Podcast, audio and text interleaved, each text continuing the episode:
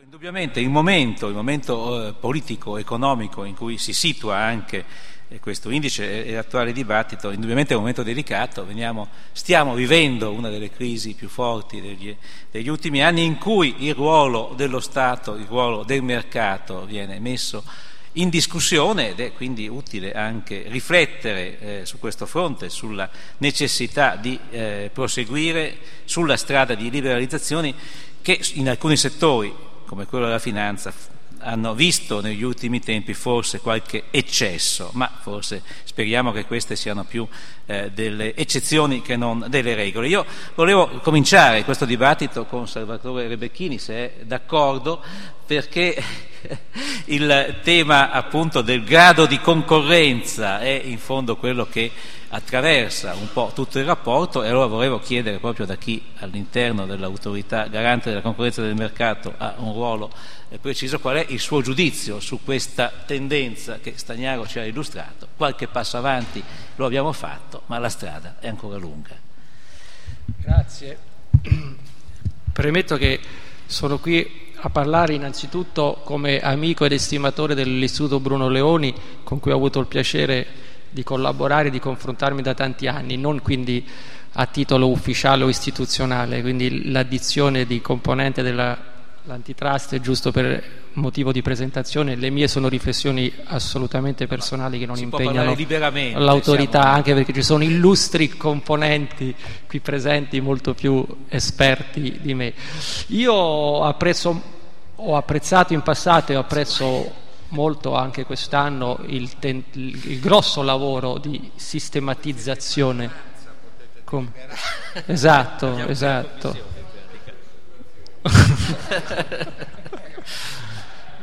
no, adesso, adesso va bene. No, se il pubblico rischia di non capire questo dibattito tra filati. Sono eh, ammirato del lavoro di sistematizzazione il compendio che, che il Bruno Leoni fa con grande sforzo dei vari settori per darne una fotografia annuale che poi appunto messe in prospettiva è la somma è il confronto tra le fotografie dei diversi anni che ci deve dare un po' il metro di giudizio. E quindi penso che questo sia un lavoro importante che merita al di là di quello che sono le, ovviamente le osservazioni o le critiche che si possono fare. Eh, il contesto in cui compare quest'anno è un contesto particolarmente difficile per la parola liberalizzazione e poi ci tornerò alla fine. Io nel leggere non tutto il rapporto ma alcune parti del rapporto e soprattutto alcuni settori dove mi sono ritrovato di più per mio interesse personale, mm, mi sono in alcuni casi trovato a essere un minimo in dissenso, ma non sul piano della critica al eh, processo di liberalizzazione, bensì sul piano proprio della valutazione complessiva del settore. Secondo me prendo due settori in particolare, eh, quello del, del gas e quello del trasporto ferroviario. Eh, il giudizio che ne viene fuori, forse proprio perché si tratta di un'analisi di benchmark comparata rispetto agli anni precedenti, eccetera, è forse tutto sommato troppo positivo. Quello che il lettore che leggesse quest'anno per la prima volta il rapporto direbbe, beh sì, certo, però ci sono stati dei progressi, guarda, i numeri sono cresciuti, certi indicatori sono anche migliorati, tutto sommato siamo sulla buona strada. Il problema è che in queste cose io credo che ci troviamo in comparti in cui purtroppo non sono i valori incrementali quelli che contano, ma sono i livelli o proprio diciamo così gli switch, quando si passa da un regime all'altro è il, è il regime change che conta e in questi due settori in particolare di cui vi dirò, il, il gas, lo stoccaggio del gas e il settore trasporto ferroviario, siamo ancora lontanissimi da un regime concorrenziale. Cominciamo dallo stoccaggio del gas, dove molte delle informazioni ci sono, sono presenti, e eh, ripeto, è più un problema di come uno lo interpreta o lo, o lo, vive.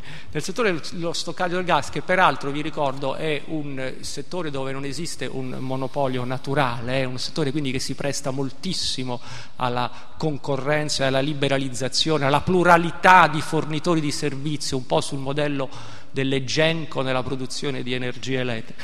In questo settore oggi cosa osserviamo? due aspetti fondamentali. La prima è che la capacità di stoccaggio è ancora nettamente insufficiente rispetto alle esigenze del sistema. Eh, questa insufficienza penalizza particolarmente i clienti più grandi, i clienti industriali e termoelettrici, che a loro volta sono quelli che stanno sotto e che quindi potrebbero essere quelli che hanno una maggiore interesse e capacità a produrre energia dal gas eh, a prezzi più bassi e in regime di concorrenza. Non solo quindi c'è questa insufficienza strutturale della capacità di stoccaggio, ma il peso dell'incumbent resta assolutamente preponderante. L'incumbent è Stogit, una società controllata al 100% da Eni, che ha ancora il 97% della capacità di stoccaggio. A questo aggiungeteci il fatto che Eni in tutta la sua filiera, come sapete, è un produttore eh, di energia e tutta la filiera del gas, dall'approvvigionamento alla produzione nazionale al trasporto, eh, perfettamente integrato. Eh, eh, è neanche, chiamiamolo così, monopolista nelle forme alternative allo stoccaggio di flessibilità al sistema, cioè il sistema del gas ha bisogno di flessibilità per modulare eh, la quantità utilizzata in base sia ai picchi stagionali, perché eh, d'inverno si consuma eh, più gas d'estate se ne consuma di meno, poi in base alle fluttuazioni giornaliere. Questa capacità di modulazione viene fornita o dallo stoccaggio di cui Eni è l'incumbent con il 97% o dalla capacità estrattiva interna al paese di cui Eni guarda caso è di nuovo l'unico produttore, o dalla capacità del tubo che viene dall'Algeria o dalla Russia di fornire o modulare questa capacità e di nuovo siamo nelle mani di Eni. Quindi un quadro che al di là di questi, dei numeri che giustamente mettono in evidenza nel rapporto resta sicuramente di un regime, di un sistema ancora fortemente monopolizzato.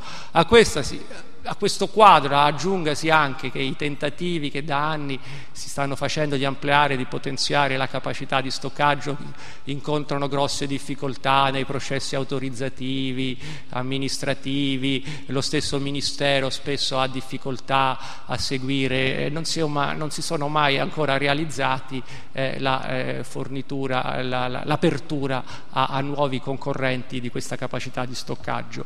Ultima chicca poi è la notizia notizia di qualche tempo fa che Eni intenderebbe passare l'attività di Stogit all'interno della eh, società Snam Rete Gas, che come sapete è una società quotata in borsa, di cui Eni comunque mantiene il controllo, con l'idea di accorpare in un unico soggetto tutte le attività regolamentate, il che mi fa anche un po' sorridere, perché si tratterebbe di trasferire quello che è appunto un'attività monopolistica in un altro soggetto, facendo beneficiare anche alcuni operatori di mercato di questa attività. Questo per quanto riguarda lo stoccaggio del gas. Settore ferroviario, anche qui il rapporto fa una descrizione descrive molto bene quelli che sono i miglioramenti che si sono registrati, però resta un sistema assolutamente con, contrario, ostile, impermeabile alla concorrenza. E, tra l'altro in questo comparto manca ancora la definizione di quello che è la, il perimetro del servizio pubblico universale, per cui assistiamo ad un mondo che io direi è il peggiore possibile, perché è vero che in Italia il settore ferroviario ha anticipato per certi aspetti le aperture indicate a livello comunitario con scadenza del 2010, però soltanto dal lato delle tariffe, per cui abbiamo un operatore incumbent monopolista che ha avuto la libertà di aumentare le tariffe e in realtà poi non soddisfa o ancora non ha difficoltà a definire quali sono i suoi obblighi di servizio universale, la qualità dei servizi e, quant- e mettere a gara eh, le attività e quant'altro. Quindi ah, abbiamo questo paradosso che fa sì che poi si determini quella sensazione che purtroppo ricordava anche il nostro moderatore all'inizio, per cui la parola liberalizzazioni viene vista come una parola negativa perché oggi come oggi eh, di, di liberalizzazioni in questo comparto si vedono solo gli effetti negativi che sono l'aumento delle tariffe, per carità anche perfettamente legittimo e coerente, ma senza vederne i benefici che derivano A da una vera e propria concorrenza nel, eh, per il mercato, quindi con delle gare vere e proprie tra potenziali fornitori di servizi e soprattutto alla perimetrazione e il controllo da parte del regolatore dell'attività del regolato. A questo quadro abbastanza negativo del settore ferroviario aggiungasi che la recente produzione normativa che ahimè è passata e sta passando in Parlamento va tutta nella direzione di, secondo me, rafforzare questo sistema eh, diciamo, poco trasparente e, e, e molto eh, monopolista della, del, del, del, settore. Eh, sarà secondo me più difficile fare le gare, sarà forse più, meno trasparente quelli che sono i, i, sussidi che vengono oggi erogati per l'attività di servizio pubblico. Eh, ci sono insomma elementi mh, anticoncorrenziali forti in questa produzione legislativa recente. ecco, mi sembra di cogliere nel complesso Torre Becchini forse anche qualche critica sulla eh, impossibilità dell'autorità di intervenire come sarebbe necessario. No, no, no, perché no. adesso bisogna mettere... no, ma non, ci non sono mettiamo il carro davanti ai buoi. Non mettiamo il carro davanti ai buoi. Diciamo che ovviamente c'è una produzione normativa che ha la sua dinamica, eccetera, e poi ci sono le autorità competenti che hanno le loro dinamiche, i loro tempi. Eh, questo però non ci esime da, come osservatori e non, ripeto, istituzionali di, di, dire le cose come stanno. Io mi fermerei qui, grazie, grazie abbiamo mille. la possibilità eh... di chiudere un secondo passaggio aggiungo.